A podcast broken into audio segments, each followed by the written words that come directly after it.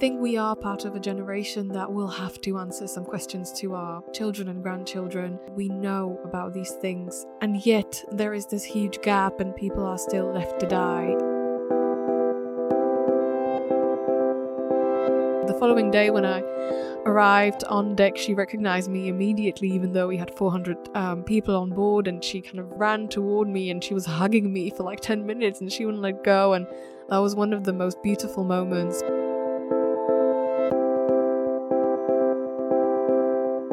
You are listening to the podcast Caritas Helps from the Slovak Catholic Charity. In this part, you will hear about the shocking experiences of a Slovak journalist who helped save refugees on a boat in the Mediterranean Sea.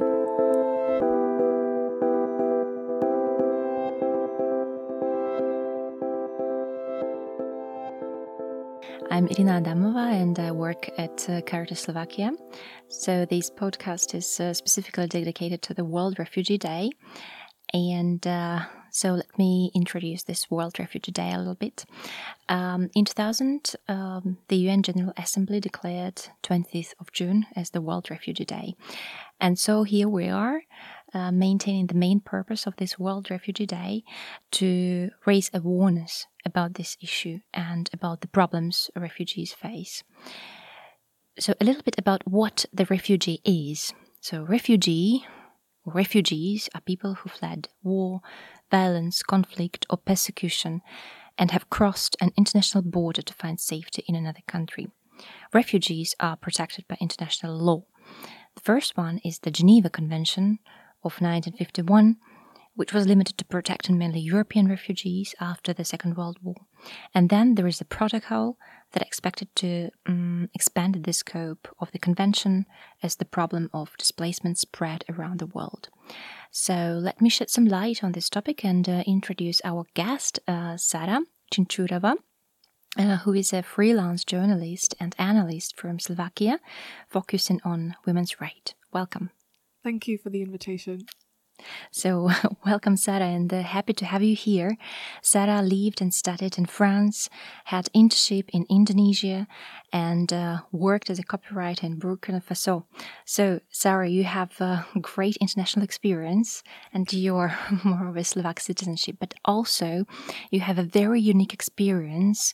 In May 2021, uh, you were a part of a team in the rescue operations in the Mediterranean. Um, you are saving the life of so many people in dire distress. But my first question is why did you, Slovak citizen, join the rescue ship?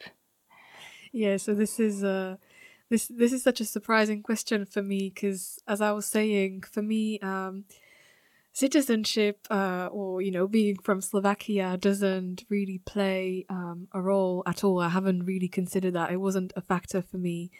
And um, as you've mentioned, I've uh, you know I've lived around the world and worked around the world, so obviously I have a bit of a different perspective because I also I had also lived in France and in the UK where I've had um, a great experience of people also helping me and and you know and and I come from Eastern Europe, so uh, I know how many people had left um, Eastern European countries in search for better life during the communist regime, but um, the citizenship really wasn't important for me at all. I haven't really considered this factor. Uh, for me, you know, when when you're at sea and uh, particularly when you rescue people from um, from boats in distress, um, these people oftentimes are so shocked. They are wet. They are soaked in water. They are uh, they have hypothermia. They they have been injured. They have been victims of torture. Women have been vi- victims of rape. And when you rescue them and, and pull them out of the water and bring them aboard many of them were so stressed out that they were not even able to say which country they were from or, or even their name. And that's one of the moments when you realize that really with sea rescue or with rescuing human lives, nationality uh, doesn't really count. It, it doesn't play a role. So for me, rescuing lives in distress is, you know, the most important thing, and nationality doesn't have anything to do with it, actually. I see. I see. Definitely agree with your point. Can you uh, tell us a little bit, a little bit more about uh, your decision and why did you decide to join this rescue operations? What was behind your decision? so I'm a journalist, and I've been monitoring um, and writing stories about the situation in the Mediterranean for a long time. And I had interviewed um, some of the crew members of um, of ships that had been criminalized, um, particularly uh, members of the the uh, so-called Iuventa Ten, and it really gave me a lot of insight and and a real true interest in in discovering what is happening in the Mediterranean. And and you know I kind of had a good picture before I sailed off. Um, but this was not the most important for me I think. Um, I um, I think we are part of a generation that will have to answer some questions to our children and grandchildren so many people are drowning we we already know uh, what's happening we do have some limited data we know that at least 20,000 people had drowned in the Mediterranean since 2014, and, which is a very conservative number. So the real number is much higher. We know about the suffering in Libya. We we know about these things, and you know, and and yet there is this huge gap, and people are still left to die. And um, you know, through my through my journalism work, but also through my own engagement and you know, and, and also through some basic commitment to human rights. Um, it, it was my dream to to be part of a mission, and obviously, it's you know, it's it's it's a dream for any journalist, any human rights journalist who wants to do this kind of work. So, um, so when I was invited um, to attend this mission as a journalist, I said yes, and it, you know, it was I didn't ask myself any questions. It was like yes and it's very difficult to get on board. Mm. So you're very lucky you got there. I know that the ship is completely booked for 2021. So my deepest congratulations for this experience, though it is really difficult to see so many people in distress. I can believe. Um, can you tell me more about uh, Sea-Eye Association and uh, how their rescue work started? Could you please uh, explain a little bit? Yeah, so Sea-Eye is a German NGO um, that started um, operating in 2015. Um, it was founded by Michael Buschheuer and um, a, a, team of volunteers um, and family members who wanted to do something essentially um, to help people who were drowning in the Mediterranean. Um, and, you know, 2015 was the year where, where everyone was talking about the so called migration crisis. And so since 2015, Sea-Eye has had four ships. So I've attended a mission on the uh, Sea-Eye 4, which is the fourth ship. Um, and um, of, of this NGO. And so Sea-Eye has been providing um, help and, and rescue to people in need since 2015. And obviously, um, you know, providing, rescuing people and bringing them um, to a port of safety is the main mission. But obviously, um, w- you know, another mission of Sea-Eye is also to monitor the human rights violations that occur at sea, and and so it, it's also very important to have a human rights observer on board and talk about the human rights situation in the Mediterranean. But the primary action um, is is really rescuing lives. And uh, how does this ship look like? Can you describe it in more detail so our listeners can imagine this ship in the sea with floating waves and uh, uh, birds around? I don't know. Well, um, that's a, that's a great question. I mean, uh, the ship is quite um, big. It's um, I think it's more than fifty uh, meters long. Um, I'm sorry if I didn't give the exact number. I hope the the maritime team won't be um, angry with me. Um, and um, yeah, I mean during the rescue operations, there are two inflatable uh, rescue boats called ribs that are actually um, that actually operate on the surface of the water. Um, so, uh, so these um, inflatable um, lifeboats go actually to the migrant um, vessels and pull people uh, out of the water or out of the the migrant vessels to bring them safely on board. So dur- during an operation, um, the rescue is is done like that through through through the RIB team. Thanks to the RIB team who did an amazing job and then everyone, all the refugees, are brought um, safely to um, to uh, to the main deck. Um, and so we had a main deck that was full of refugees because we had rescued uh, 408 people. Um, and um, and five of our six rescues unfolded in only 20 hours of time. So it was a very, very, very busy mission. And um, if you ask me what the ship looked like, it, it was full of people. so this was the main thing you remember. But I know this is the quite old ship. Yeah, it's uh, like maybe fifty years old or something. Yeah, it's it's it's an old ship, so so um so yeah, so you you, you can you, you can see that in you know in the cabins, but it's uh it's it's you know for me I'm I'm very attached to the ship because obviously we we've experienced these incredible experiences on the ship and rescued so many people. Um, so uh, yeah, it's it's it's an old ship that I'm very attached to. it's definitely. But could you please describe uh, a day on the ship? How uh, mm, did those operations look like? These rescue operations. Definitely, it was a tough time for you. Yeah. So so um so, so a typical day on the ship really depends on the zone um, and on the part of the the mission that that you are currently um, carrying out. So the first days on the ship, uh, we were um, training, um, received um, a lot of first aid trainings, um, learning how to transport people on shovel stretchers and things like that, which I was very grateful for because many of of the people that we have rescued had fainted or were sick, so we had to transport them to the hospital. So, um, so I'm very grateful to the medical team for providing very good training for us. And um, then once you um, reach the the so-called Libyan search and rescue zone, which means that you kind of approach, you are still in international waters, but you are closer to the the uh, shores of Libya, where you can actually spot boats in distress. Um, the crew has regular watches, so there's always somebody watching from the top deck uh, with uh, a binocular trying to spot refugee boats in distress. Obviously, there's shifts, so a lot of you know regular work is also being done on the ship, and everything has to be prepared for rescue. And then uh, we had our, our, six rescues that unfolded very quickly and very dramatically. Um, so we've we've we've had some very busy um, times uh, rescuing people, pulling everyone on board, and that's really a day or, or, or a time where everyone on the ship works, and um, there's so much work to do, and and you know everyone is kind of committed to to, to saving lives, and um, and again, you know, the medical team worked at their full capacity, but everyone, every single crew member was involved in the in the rescue operation. And then once you have the people on board, um, you know, obviously you have to um, work with these people. You have to distribute food and basic supplies and check that they are okay. And also, we have rescued 150 children.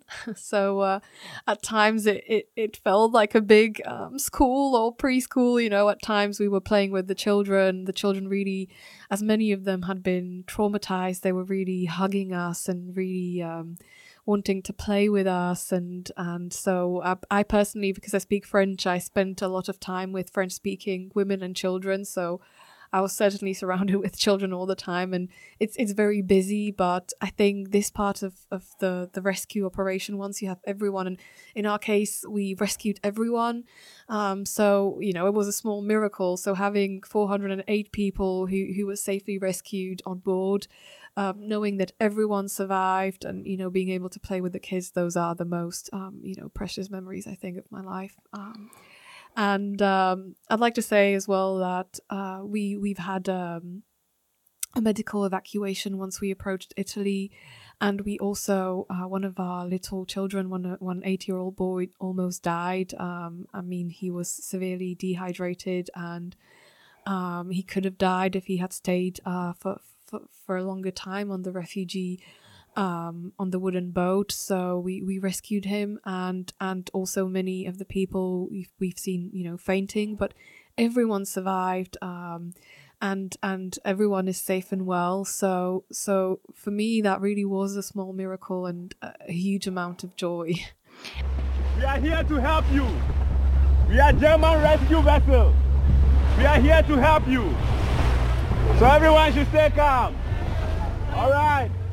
Uh, uh, do you know how much time uh, did people spend on the ship before they were rescued, and what was their condition when you first saw them? Yeah, so um, so for me, you know, as a as a as a non medical professional, I'm not u- used to seeing people in in in this kind of um, distress. Um, so depending on where we were and depending on which which part of um, the sea you're in, Um, it obviously it, de- it depends on how far you are off the shores of Libya, but the people could have spent a day, two, or three um, in in this um, unsafe wooden boat. Um, oftentimes, you know, soaked in in gasoline or urine or, or, or the the you know the the salt seawater, which which which must have been terrible. Uh, many of the people had, um, you know, sunburn. You, you, could see that they were, you know, in, in, in the sun for, for a long time. Um, many people had hypothermia. Um, they were, most of them were were soaked um, in water, which was really hard to see, especially in small children and and in babies. I remember we had um, a mother with uh, with uh, she was from uh, Syria with a with a small baby, and the baby was soaked in water, and the mother was crying. And we uh, we also um, we had one night rescue where I remember we it, it, was very hard for me because we were already very tired. It was our fourth rescue, I think. That, you know, and it was like happening very quickly. So we've had like five rescues in a row. So we're already very tired, and we've seen. Um, group of uh, children and pregnant women um, being um, being you know pulled out and and and brought on deck. And we we've seen this uh, little 10 year old girl and um, as a woman i was um, supposed to put a rescue blanket on her. And this little girl was um, shaking because she was soaked and her clothes were so wet. She she must have been uh, you know, just she must have stayed soaked in water for, for a very long time, and, and her clothes were very tight and really sticking to her body. And I was trying to pull the rescue blanket because with the rescue blanket, you have to pull it um, underneath the, the, the person's clothes and to wrap it around the head and the vital organs. And I, I just couldn't do it um, because because her clothes were kind of um, sticking to her skin and and and the little girl was essentially fainting and and she actually fainted in the end. We had to transport her to the hospital. And i remember this was one of the v- worst moments for me you know to see a traumatized child in in in this manner and in so close in the middle of the night you know with the cold and fainting. And I was genuinely so afraid for her. I, you know, I couldn't sleep that night, and and um, the following day, I remember the the little girl actually she she was okay. We she she was safe and well in the end, but um, I will never forget how desperate she was. And the following day, when I arrived on deck, she recognized me immediately, even though we had 400 um, people on board. And she kind of ran ran toward me, and she was hugging me for like 10 minutes, and she wouldn't let go. And that was one of the most beautiful moments. But it, it's terrifying to to you know to know and to have witnessed the fact that children like like these are left you know abandoned on wooden boats in the middle of the Mediterranean in the night and and and where they can not only drown but also you know die as a result of hypothermia or sunburn or dehydration. Um so you, you spoke a lot with uh, people on the move with refugees. Um, can you tell us the rationale they were telling you why do they do this dangerous trip across the Mediterranean? Yeah, so for me, this this is this part was actually very um, surprising in a way. It, it's not that it was surprising, but I, it was very intense in a way I didn't necessarily expect. Um, we had rescued um, 36 women and uh, 150 children, and our youngest child was uh, only eight months old. And I have I had interviewed because many I speak French, and many of these women um, were French speakers from from various African countries.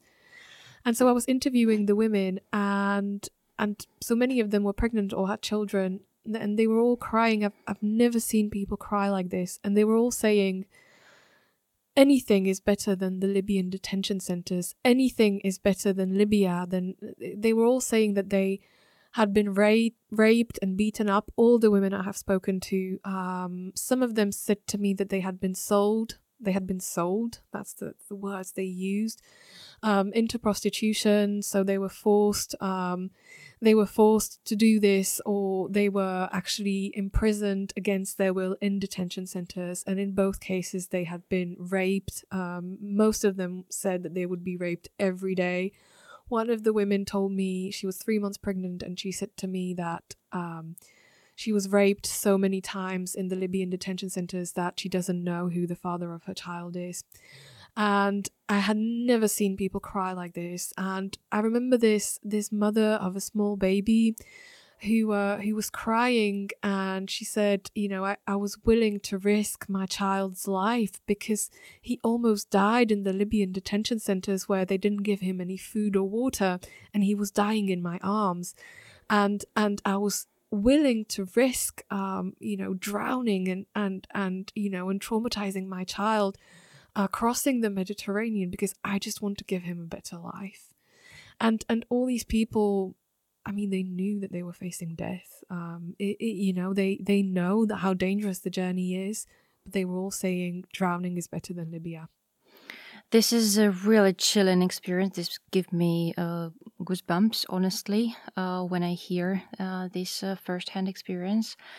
Uh, hopefully, we will never experience anything like this, and we will work for this to stop.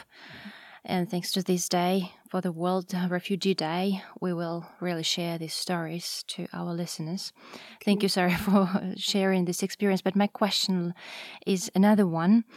We also hear that the situation in the countries that are on the front line, like Greece, Italy, uh, Malta, they are stretched, their resources are stretched. What is your experience in these countries? Have you seen the stretching of the resources? I um I had reported from Greece. Um, I I haven't done extensive reporting in Italy, and I haven't done any reporting in Malta. But I had reported from Greece uh, last year, and I was genuinely shocked by the humanitarian crisis um, that is um, that is happening there. I had worked in many countries around the world, but I was genuinely shocked. Um, you know, I I was uh, last year I was in in Athens in uh, Victoria Square um, and I saw so many homeless families with babies and small children. I also had this um, horrendous experience where I found two unaccompanied children, two brothers aged 13 and 15 in the street. They were homeless and injured. One of them was actually bleeding, um, he had injured his foot. And we had to uh, transport him to the hospital where the staff didn't even want to treat him because they said, you know, these are teenage boys, they could as well be 18 um, and and you know and i've seen so many children living you know in the streets of, of athens.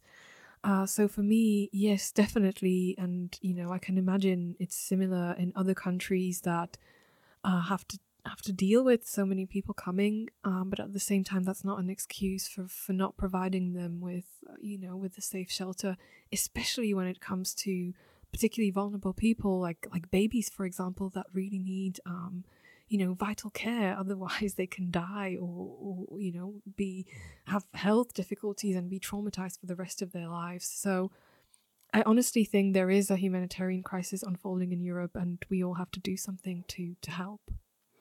Let's come back to uh, Sea-Eye once again from the territory uh, of Greece. Back to the boat. And uh, I would also uh, ask a question about uh, provision of the humanitarian aid and the reaction of some opponents uh, to the humanitarian aid at sea. Many say that uh, NGOs are motivating people to try to cross the sea because these organizations, particularly Sea-Eye, would give them hope and would give them the motivation to come to Europe and would actually increase the amount of victims so, is it a correct view on this problem? What's your opinion? So, my take on this is that it's not correct at all. Um, as a journalist, I've been monitoring the situation in the Mediterranean for a long time, and there's been so many weeks and months with no search and rescue vessels in the central Mediterranean at all. And yet, people are still coming. There's people drowning. When you monitor um, um, organizations like Alarm Phone that receive um, these um, calls of people in distress, you see that um, when you go on their Twitter, you see that there's calls um, almost every day. People are still drowning. And even when you look at um, our recent missions, I mean, the sea the Sea Watch 4 had rescued uh, more than, I think, 400 people a few weeks before we uh, were in the, the search and rescue zone. And then the Aita Mari had rescued um, 50 people around two weeks after we, we had left the search and rescue zone. But in between there, there were no vessels there. And also, from you know from the point of view of of a person who wants to cross the Mediterranean, it's it doesn't make any sense because imagine you you board an unseaworthy dinghy. You don't know if there's any NGO vessels, and even if there's any, you know, around, you, you cannot count on the fact they will. I mean, that they will rescue you if if you are in distress and your boat capsizes or or, or, or you know it's it's inflatable and and um and it deflates. Um, you know, is is the search and rescue vessel going to be around you, and you know, and, within a couple of miles, so they will come in time to rescue? Obviously, you cannot calculate with that. So, um, for me, this is simply not true. People are fleeing, and it's not about the push back, push factors, but the pull factors. And also, all of the people I've interviewed, particularly these women who had been raped, they were all saying, "I'd rather die. I'd rather drown than than go back to Libya or stay in Libya." So they, they knew the risks and they also knew the risks for their children. So, if we talk, for example, about awareness raising campaigns in Libya or in, in Africa overall, do you think they're reasonable to have the awareness raising campaigns about uh, uh, about how dangerous this trip to Europe is? Yes, I mean I've I've um, I've interviewed many refugees and and many who who made the the harrowing journey and who now live in Europe, and several refugees told me it's really important to inform other people in you know in in in your home countries. And women tend to say this particularly like tell all the women not not to flee. Or you know one of the women I've interviewed she's from Cameroon. She she made the dangerous crossing along the Western Mediterranean, and she said to me, um, "Tell all the other women in in in African countries, flee only if you are facing death." Um, you know, because because the journey can cost you your life, and you will be raped, and you will be raped again in every new country you cross. Um, so so she was saying, flee only if you are facing death.